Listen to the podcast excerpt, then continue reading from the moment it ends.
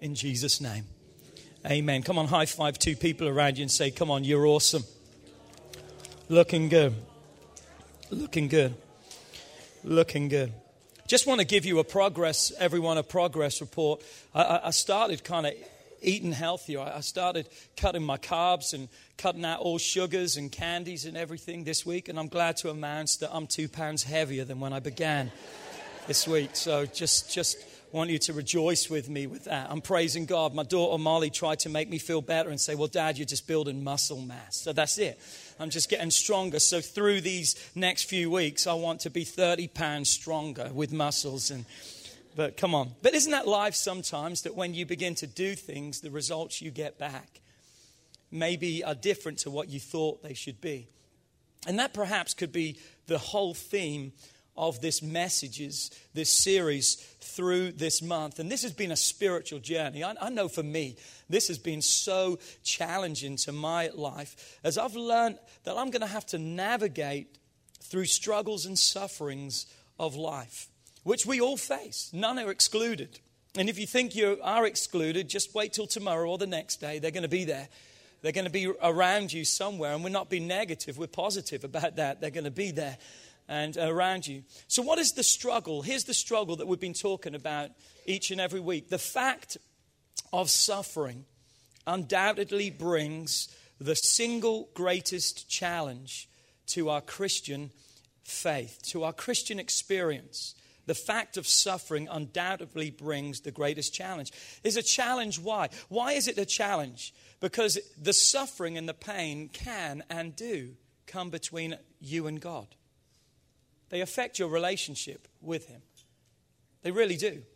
It affects your relationship with Him. So that's the challenge. We've got to watch that we're not allowing our relationship to be pulled back because of the struggles and the pain. That's the challenge. But what needs to be our response? You see, because we don't want to just give the challenge, we want to give the answer. Here's the answer Romans 8 28. And we know.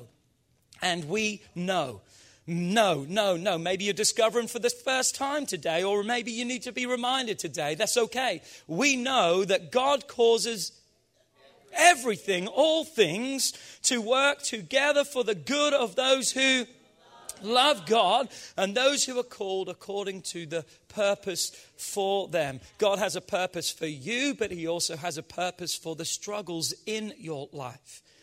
And God's purpose is for those who love Him to bring about that change. And again, that's the challenge. In the struggles, we can lose sight of our relationship with God, where God says the most important thing that we need to work on is our love for Him, our relationship with God. And the enemy knows that, and that's why he allows these things and brings these things, because he wants us to step away from God.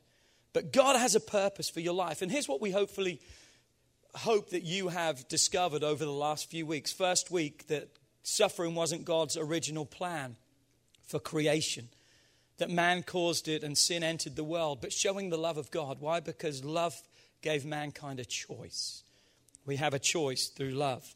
But then we discovered that God uses our suffering in powerful ways to change us.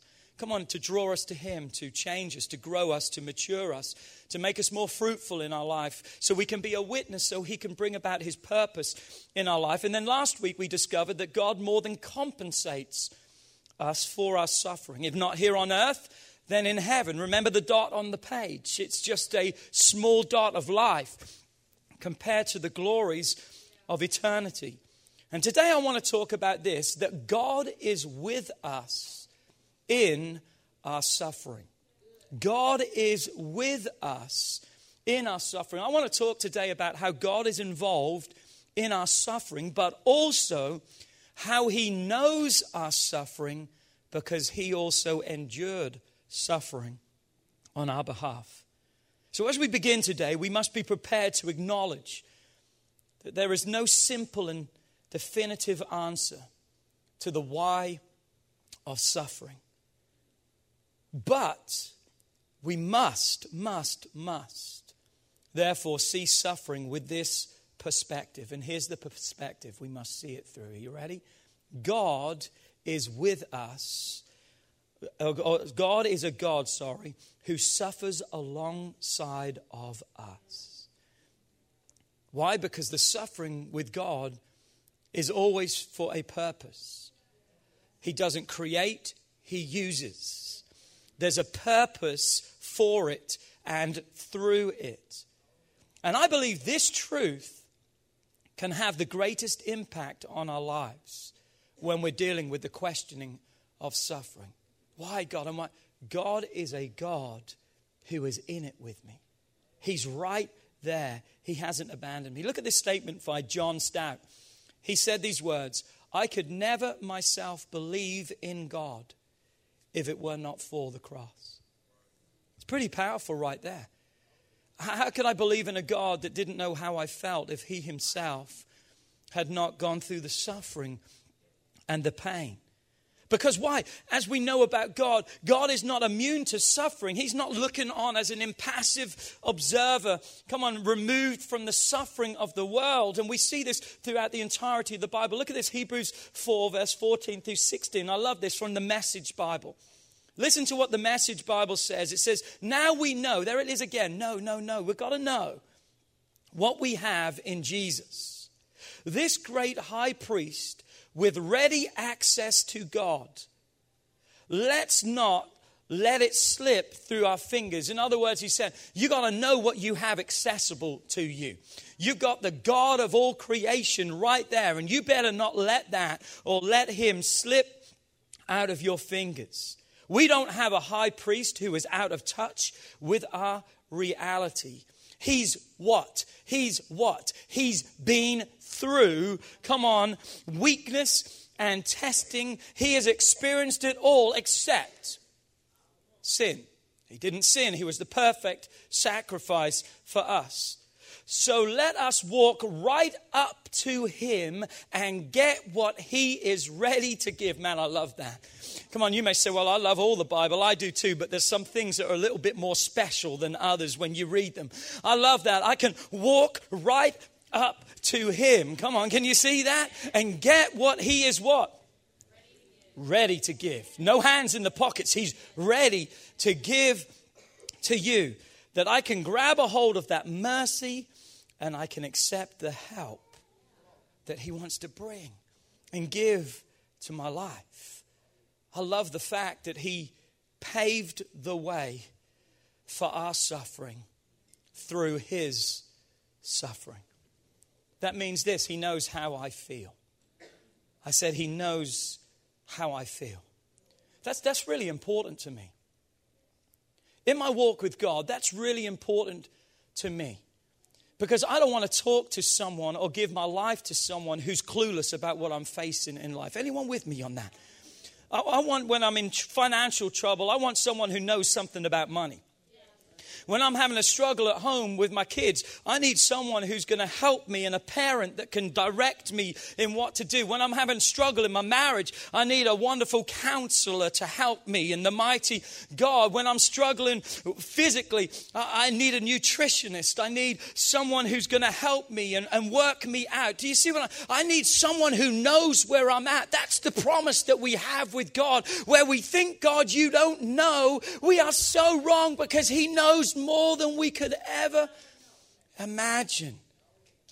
But listen to me. I want someone who can relate to me in my pain, but I also need someone who can take me where I need to be.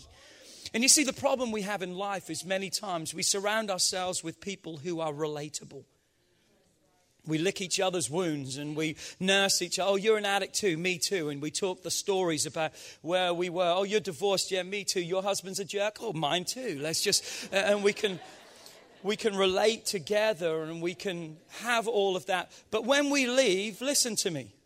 When we leave, if we don't have someone who can take us to the next level, listen to me if we cannot have someone that can take, if I've only got someone that's going to sympathize with me, come on, there's no hope and no direction for my future. I, I need someone that knows what I'm going through because they've faced it, but then they can turn me to the one who brought them through and the one that's going to bring me through. And that's the relationship we can have with God. Hebrews 4:15 again from the New King James. We do not have a high priest who cannot sympathize with our weaknesses, but was in all points tempted like we are, yet without sin. Come on, I need to say it again. He knows how it feels. And he knows how it feels not because he read a book and not because he went to college. He knows how it feels because he has walked in your shoes. He's more than a sympathetic help, he's a strength and a power to get you through those things. If you look at war and you look at the strategies of war, over the centuries and years, war has changed. War used to be something like this that generals and commanders would sit up on the top of a mountain. They would look down on their soldiers, they would wave flags or send orders, and the soldiers would go into battle. That was great until maybe the battle shifted or changed. Now, what do we do? Everyone's looking where? Behind them for the answers. And that moment of turning back, that moment of uncertainty, created many defeats and battles that were lost. And so, what did people realize? We can't just be on a mountain barking out the orders. We've got to have leaders. We've got to have corporals. We've got to have sergeants. We've got to have commanders. We've got to have people who are where? In the trenches with the people. So when trouble comes, the answer is right there. Come on, are you with me today? Come on, Jesus is in the trenches with you. When the trouble comes, he ain't looking back saying, Oh my goodness, what should we do? He's looking forward and saying, Come on, weeping may endure for the night, but joy's coming in the morning. Hold on, keep going, don't give up. We've got the victory assured of us. And I love that.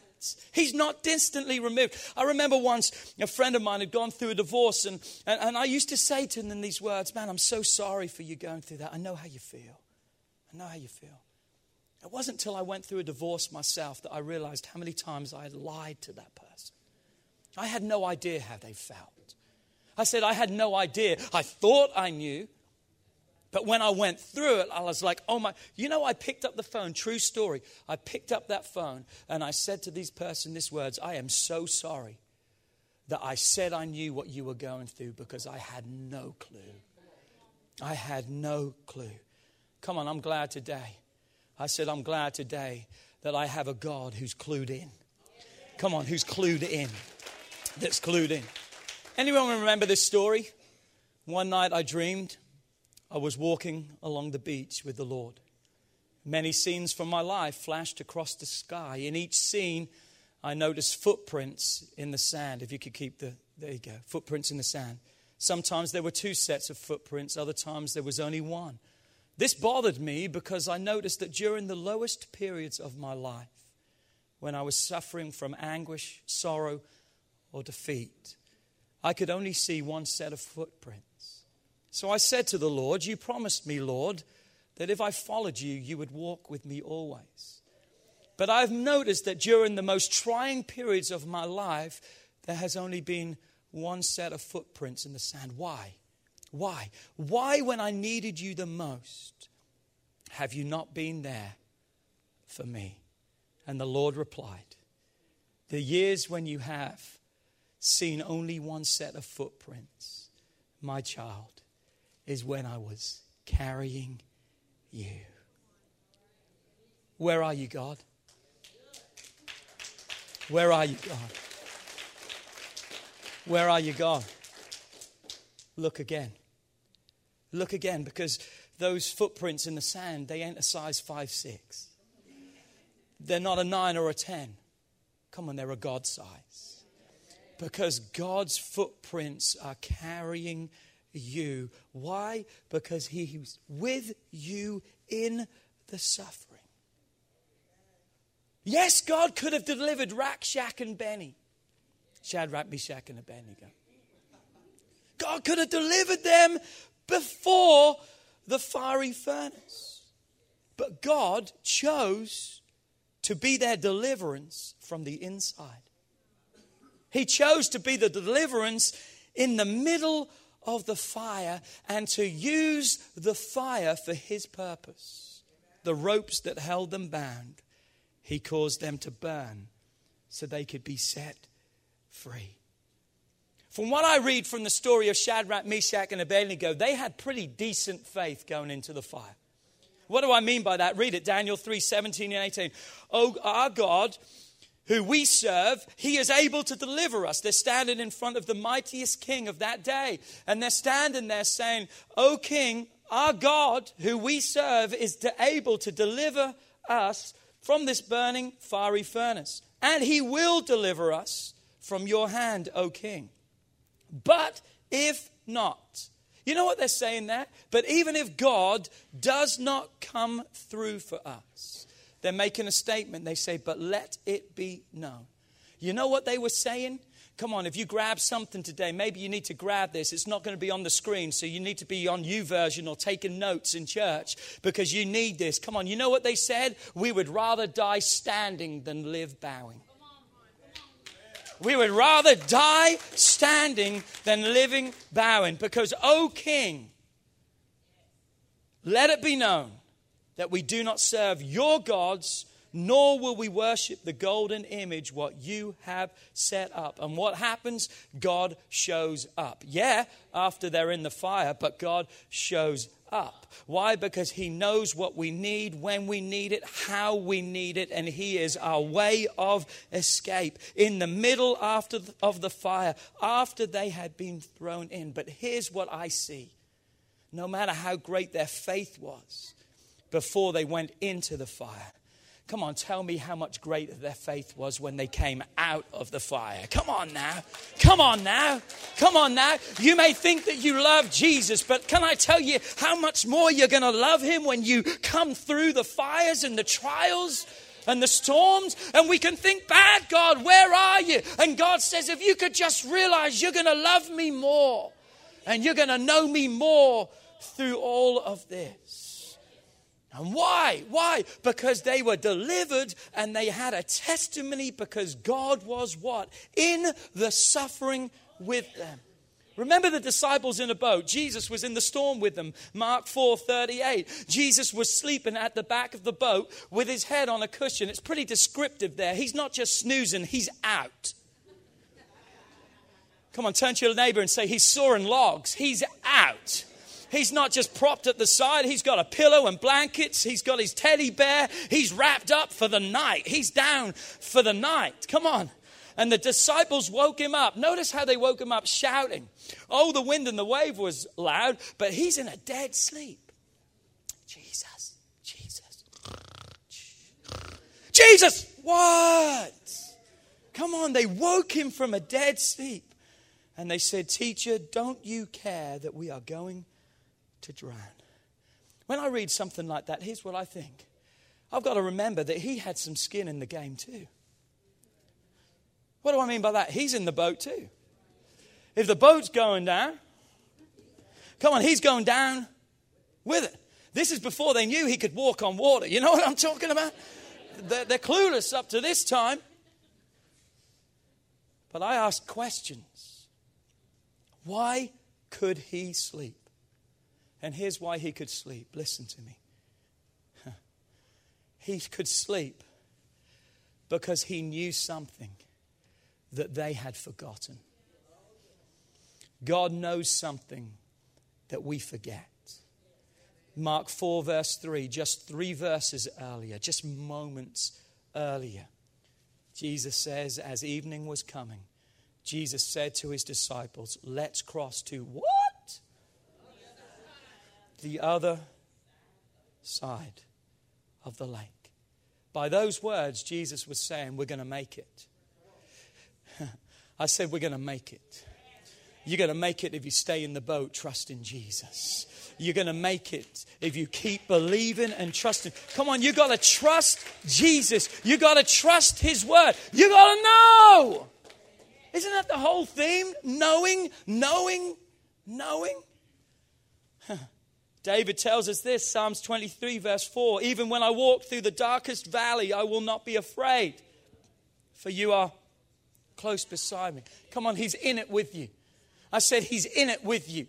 He's right there with you. And He's not just there passively, He's there guarding and protecting you because the Bible says, Your rod and your staff, they protect and comfort me. They were shepherding tools that were used to comfort and to protect. I haven't got time, but can I say this today? In the fire, Shadrach, Meshach, and Abednego. In the storm, the 12 disciples. In the struggle, you and I. In the valley, David. Sometimes it's hard to see His presence.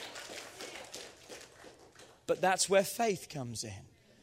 Because what I don't see doesn't mean he's not there. He's not there. He is there. He is there. And he's not there in desperation, he's there in victory.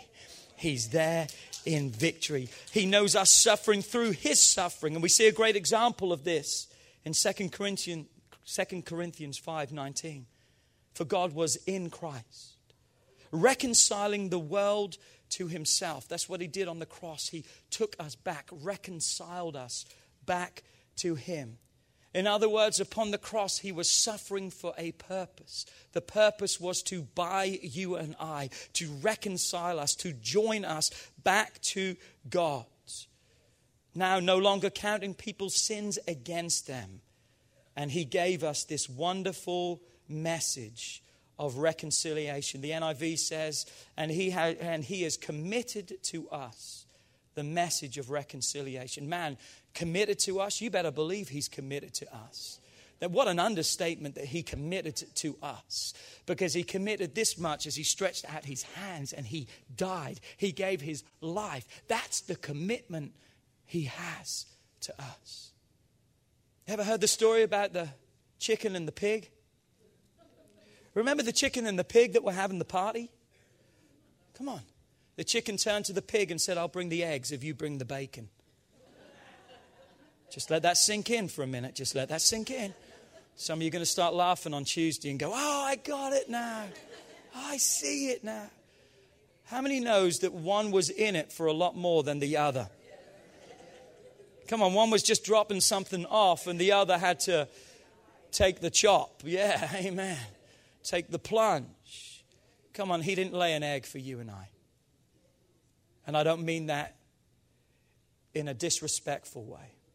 He didn't lay an egg for you and I, He surrendered His life. He suffered for you and I. And look at me today, every one of you. We've got to be so careful not to judge God because we don't understand Him, because our understanding is limited. We see a snap vision of where we're at right now.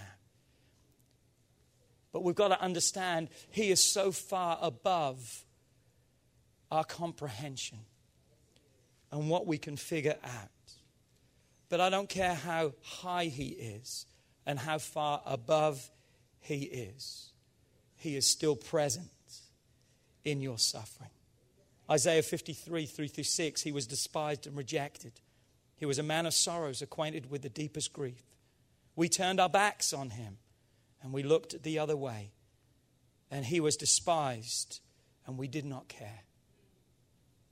Yet, it was our weaknesses that he carried. It was our sorrows that weighed him down. And we thought his troubles was the punishment of God, a punishment for his own sins. But he was pierced for my rebellion. He was crushed for your sins. He was beaten so you and I could be made whole. He was whipped so we could be healed. All of us, like sheep, we have strayed away. We have left God's path to follow our own. Yet the Lord laid upon him the sins of us all. What a picture of his love through the suffering for you and I. The ones that before Isaiah prophesied centuries before that would reject him, would not accept him, would not allow the love of God to even, you know, to reject him. But yet, what did he do? Willingly, he still paid the price for you and I. I think it's extraordinary. I think it's an extraordinary thing to think and to know that the God of all creation has chosen to be with me in my darkest moments. We're not alone in our pain. Because when we suffer, He's suffering with us. But in victory, not in defeat. John 16 33 tells us this. Jesus says, I have told you all this that you may have peace in me, in me, relationship. Here on earth, you will have many trials and sorrows. I'm with you in that. But he also says that's not the end, does he? Because he says, But I have overcome. Take heart. Take heart. I want to close out this series with what I want to call a suffering well checklist. A checklist that will close out this series. Because we may not always be able to work out why. You see, when God God never told Job why he was suffering. It's amazing. Read the whole book of Job. God never says to Job, This is the reason you're suffering. But God tells him this there was a good reason for your suffering. God points out to Job in the middle of it all, Job 38, read it when you get home, towards the end, after everyone else has complained and given all their advice, finally God's given some advice to Job. And God pointed out that Job knew very little about the universe. Where were you when I created the heavens? When were you when I set out? Where were you when I did all these things? I didn't need your help, God was saying. You couldn't help me even if you were there. Listen, God is pointing out you knew very little about it, but yet He said, Trust me. Trust me. So, really, the book of Job is not so much about why God allows suffering as much as it is about how we should respond in the suffering. And that's what I want to help you with today. Suffer well list number one. You need to ask Is the suffering a result of my own sin? That's where you've always got to start on your knees. I said that's where you've always got to start on your knees in repentance. When I see troubles and trials all around me, the first place I go to is try me, O Lord. Make sure there's a right spirit, as David said, inside of me. If there's any wicked ways, God, change my heart first. And I tell you right now, what I thought was other people's problems, many times I've discovered were my problems. And God changed me, and as a result, everything else changed around me. Come on, if I'm showing up at the accident all the time, maybe I need to realize I'm the common denominator. Amen? Realize that. Maybe it's not a prayer of deliverance that you need to pray. We hear our prayers, oh God, deliver me from the trouble. That's a great prayer to pray, but I think the first prayer has to be the prayer of repentance. That's the ultimate deliverance that we need. I think we could be praying the wrong prayer. God, deliver me from those things. And God says, No, I want to deliver you in those things because you're the problem. And you need to change. If there's sin in your life, or if you maybe don't know there's sin in your life, just begin to say, God, can you reveal to me? Can you show me? And He will. And then we can ask for His forgiveness. And we can experience His cleansing. I love that. He doesn't just forgive, He cleanses. 1 John 1 9, if we confess our sins, He's faithful to forgive us of our sins and to do what? To cleanse us from all unrighteousness. In His eyes, it's as though we have never sinned. Checklist number two we need to ask God, what are you saying to me through this? What are you saying to me, God, through this? In other words, you've got to change your why into a what. What, God, do I need to see through this? Instead of always questioning why, what, God, do I need to see in this? Because I believe this. Through the sufferings and pain, there's a lesson that God is wanting to teach you. Listen to this. Christopher Compston wrote these words. He said, Over 23 years ago, my first son, Harry, died when he was only 36 hours old. At that time, his death seemed monstrously unfair. And in one sense, it undoubtedly was. But now, with hindsight, looking back, I am quite certain that his death was one of the best things that has ever happened to me. Because it began the process of breaking me down with God's grace so I could begin to understand how other people felt and how other people suffered. God, what are you trying to say to me? What lesson do I need to learn through this? Checklist number three, we need to ask God, what do you want me to do? God, with this, what, God, now what do I do with it? How can I use this pain? How can I use this experience for gain to help other people? God, what can I do? When David's in a wilderness, come on, he was preparing for the throne. He would have never been the king he was if he hadn't have gone through a wilderness.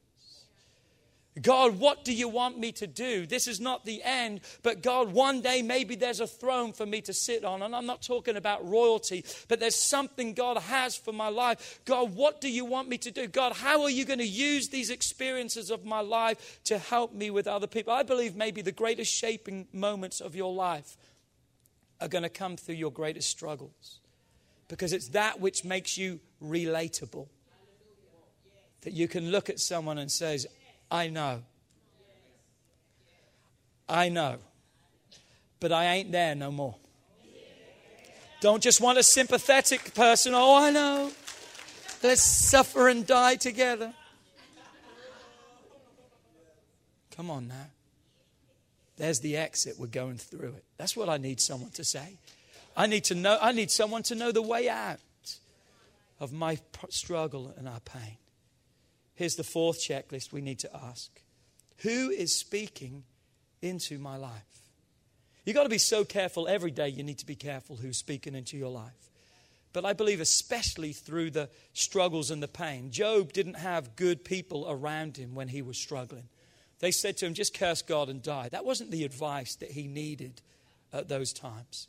And you've got to be careful. Proverbs 27 17 says, As iron sharpeneth iron, so a friend sharpens a friend.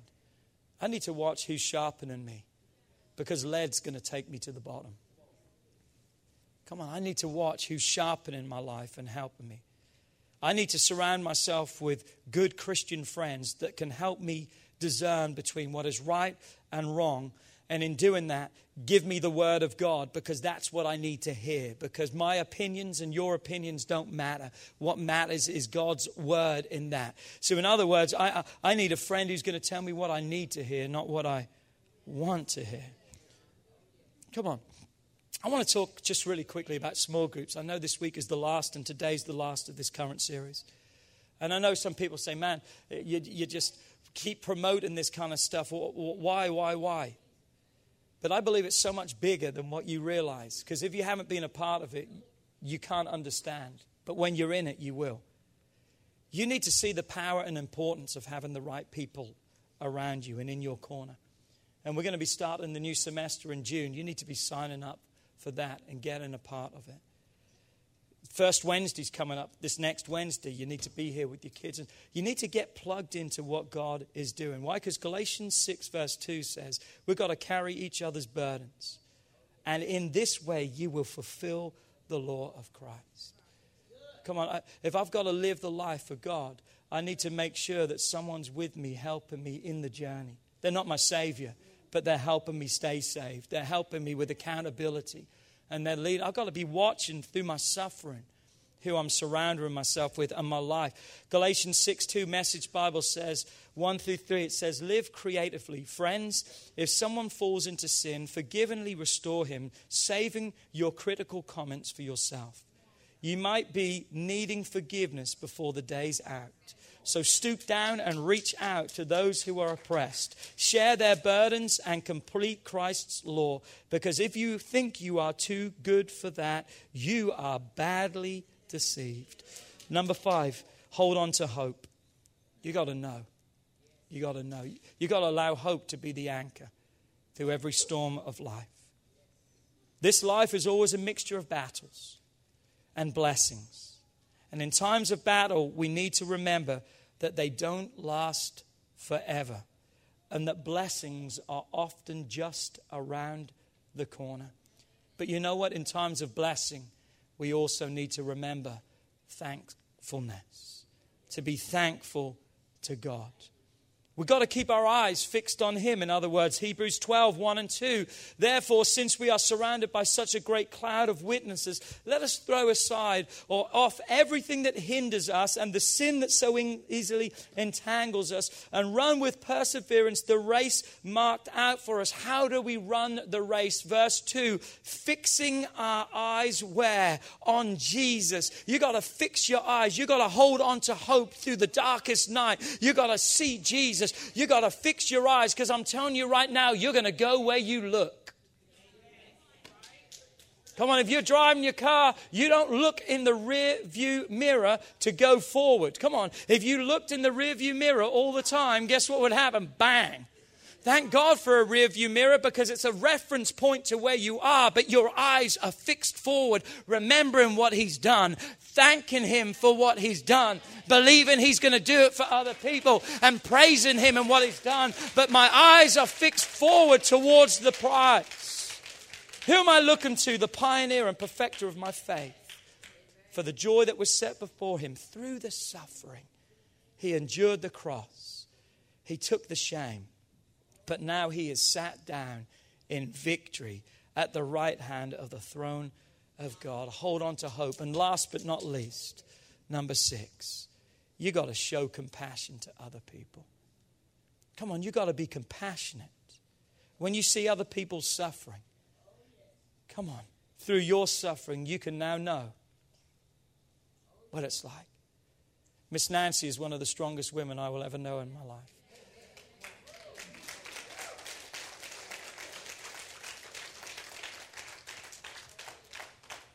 The last 18 months, buried a son, a husband, and a brother. That's a lot. I said, That's a lot. But through some of the darkest moments, shouldn't have looked at you, Miss Nancy. Through the darkest moments of her life, she now has a new compassion for other people who have lost a loved one. It's not that we ever didn't pray with people and love on people. But now she can hold someone and look at them. I remember the time she held Chip and Nina when they had just lost their son and she had just lost, just to see them crying and weeping together. You could just feel that connection that now they were just joining their spirits together. Come on. God is bringing us through some things. So what? We can help other people make it through things. I don't know how people make it without God. And many of the people who are going through the struggles around you don't know God. So you can bring them Christ and hope, because He is the hope through the storms and the trials of life. You know, it's so easy for us, isn't it, to look at people, and we know those people that are going through the problems because of their sin. But we've still got to have compassion on them. God didn't place you in a position to throw stones at them. God placed you to tell them the truth, but in love. Because the reality is this we all sinners. And we need to be careful about making judgments. But what do we need to do? Put an arm of love around them. Romans 12, verse 15 tells us we've got to rejoice with those who rejoice, and we've got to weep with those who weep. We all have the right to resist suffering. The band can come back because we all have seen that suffering is an alien intrusion into God's world. Jesus, when he was here on this earth, he fought against suffering. Whenever he came across it, he fed the hungry, he healed the sick, he raised the dead. You see, Jesus saw his ministry in terms of preaching the good news to the poor, proclaiming freedom to the captives, recovery of sight to the blind, and the releasing of those who were oppressed. That's scriptural. I said, that's scriptural. And now we are called to follow his steps. So maybe the only thing that you may get out of this series is this through my suffering, I'm called to bring people to Christ. Because I'm called to follow in his steps. Come on, say with me, suffer well. Tough pill to swallow there, isn't it? But why can I suffer well? Because he ain't finished yet. And He's right there with me. Right there with me. He's not forgotten you, He's not forsaken you. Because if He has, then He's a liar. And if He lied once, then that means everything else is an absolute lie. Throw it down. But we're not throwing it down. What are we doing? We're standing upon it. Come on, we're standing upon the truth. We're standing upon the rock. We're standing. Come on, if that's your testimony today, would you just stand and say, God, I maybe don't understand it, but God, I'm standing upon your truth. God, I'm in pain right now. I'm struggling right now. But God, I thank you, God, that you know you're there with me, not just sympathizing, but God, you're there to be my rock, my provision, my protection. You're there to be my way of escape. That God, I can bear it, that I can make it through. Come on, no temptation has overtaken man. No temptation has overtaken man that is not common to everyone, but God is faithful. No God in the middle of it. He will not put more upon you than you're able to bear. And with the struggles, He'll be your way of escape. He'll be your way of escape. Dear Heavenly Father, right now we look to you. We thank you that through the struggles and the pains of life, God, we thank you that you're right there with us. That God, your rod and your staff, they protect us. God, we thank you, God, that you're so awesome and incredible. And we praise you for that. And we thank you for that.